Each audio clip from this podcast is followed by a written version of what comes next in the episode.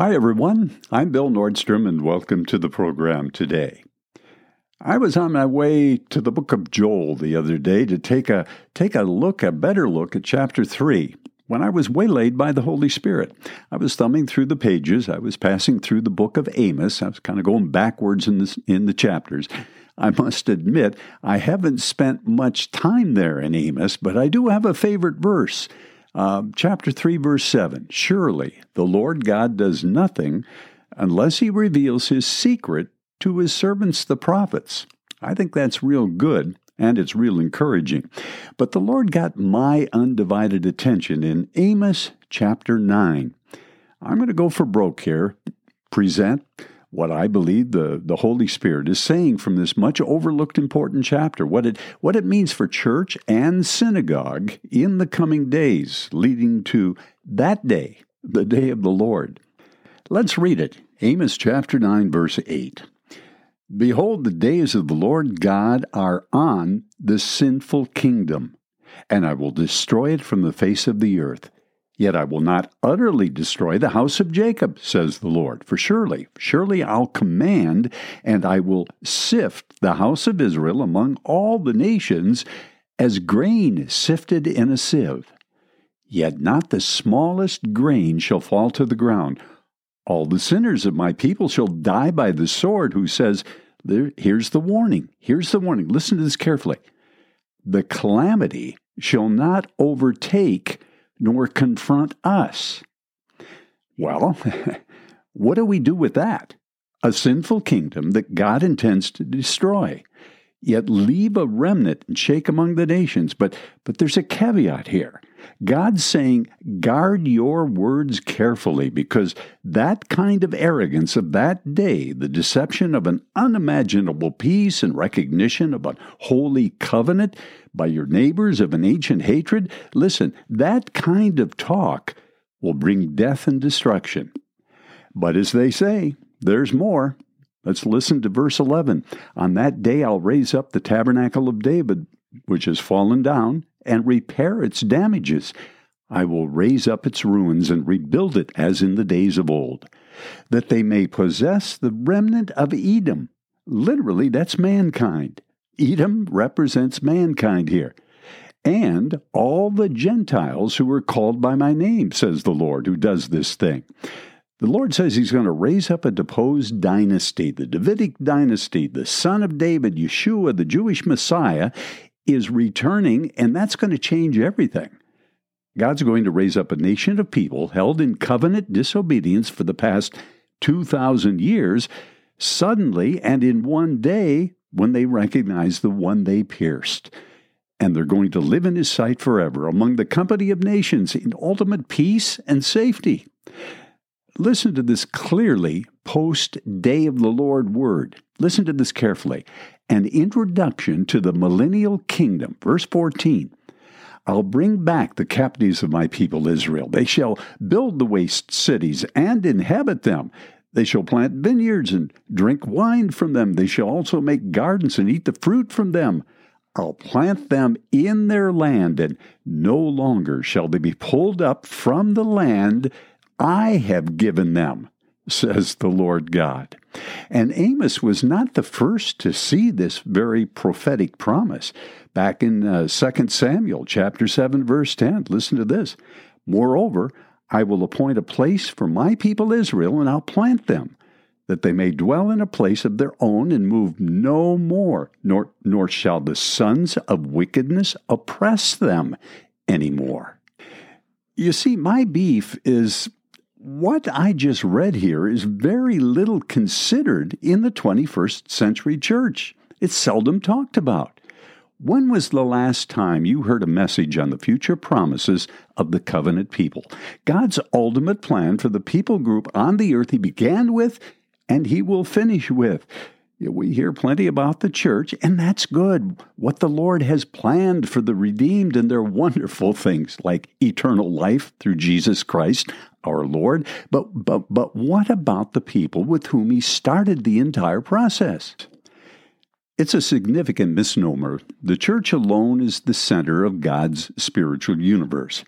that if we're to successfully navigate the season before us, we need to embrace and understand the people group with whom he decided to start with in the first place. Among many in the church, born again believers who go to church regularly and, and support the creeds and the canon, hold to the idea God is somehow finished with the Jews, that they may have some relevance in the future plan of God in the sweet by and by, but, but the church has replaced Israel as the apple of his eye. No, no, that can't be farther from the truth. The Lord's going to move us away from this casual sentimental view of the covenant people so we so we begin to see with the eyes of the spirit that it's this ancient nation that's the barometer for the timing and the tensions ahead that the Lord's controversy with Zion will play out in the most, most spectacular trouble Jacob has ever known, and that Jerusalem is the link for this spiritual confrontation to begin and end. Jesus' own words make clear the full gospel that warns of the wrath to come and the shadow of the imminent destruction of Jerusalem. That's where they were in Matthew chapter 24. When you see the abomination of desolation spoken of by Daniel the prophet, then let those who are in Judea flee. For, for then there shall be great tribulation, such as not been since the beginning of the world until this time. No, nor ever shall be.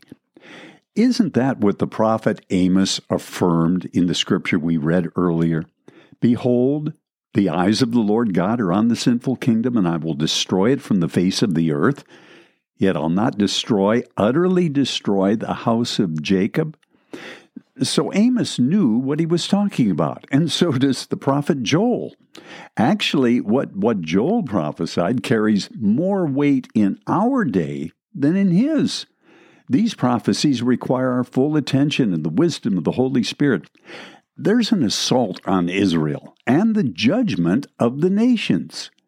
God's challenge to the nations that level the assault and the Father's protection of Israel and judgment on her neighbors, on her enemies. There's the restoration of the people, the land, and, and God's avenging of the blood of the Jews. Joel, as, as with the other prophets, enlists the language of Armageddon, that great day of God Almighty. This is language of a final cataclysmic warfare that points to the end of the age. In recent years, the, the subject of dividing the land for peace has been, been championed by Israel's neighbors and, and some in the international community. This is not the dividing of the land that's in view in Joel. This is the prophesied future dividing of the land by the Antichrist, as we see in Daniel chapter 11. And this is a very important distinction. He, that's the Antichrist, shall also enter the glorious land, and many countries shall be overthrown, but these shall escape from his hand Edom, Moab, and the prominent people of Ammon.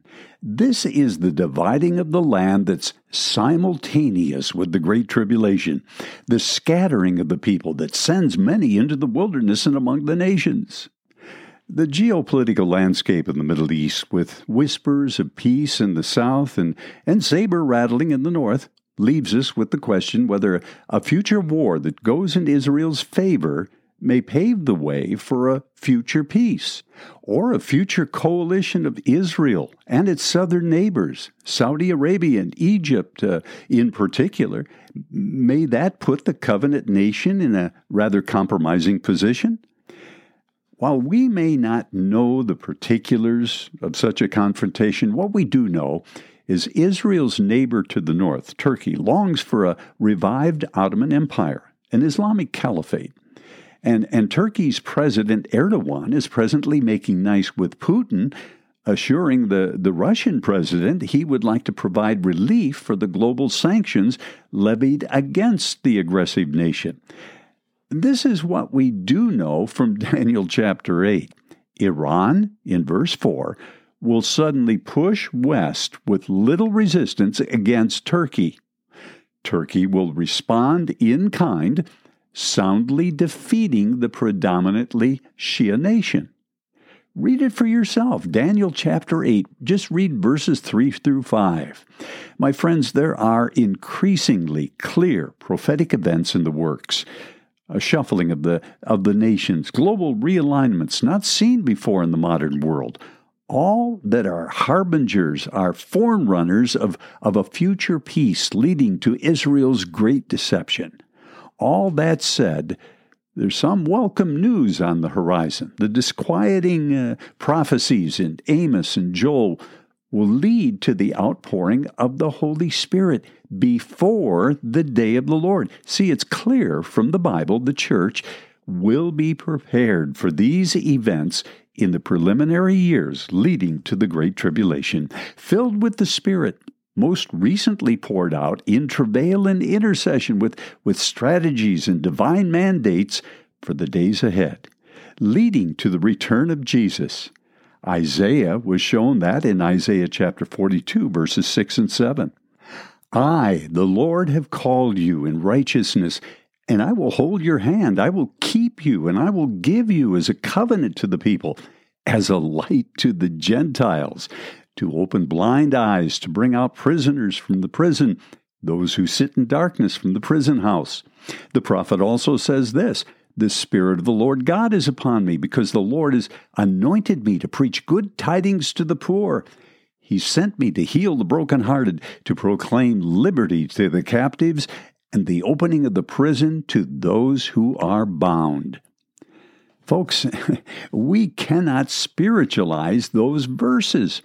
End time believers are appointed to preach the gospel, minister to the poor, and, and bring the healing message to the brokenhearted. And when Jesus returns, He, He will release the Jews who've been scattered and imprisoned and bring judgment to the anti Semitic nations. Let's pray. Father, give us your wisdom for the days ahead. Would you awaken the heart of your church that we may see your divine intent for, for Gentile believers all over the world? Lord, we know we're called to love Jerusalem and to pray for it. But Father, we need a, a crystal clear vision for the ultimate outcome of your end time promises for the Jewish people and their promised role before the nations. Bring clarity to your church in these days that we might get in full agreement with your divine promises. In Jesus' name, amen and amen. Be sure to subscribe to the podcasts, my friends, and God bless each and every one of you. Maranatha I'm Bill Nordstrom.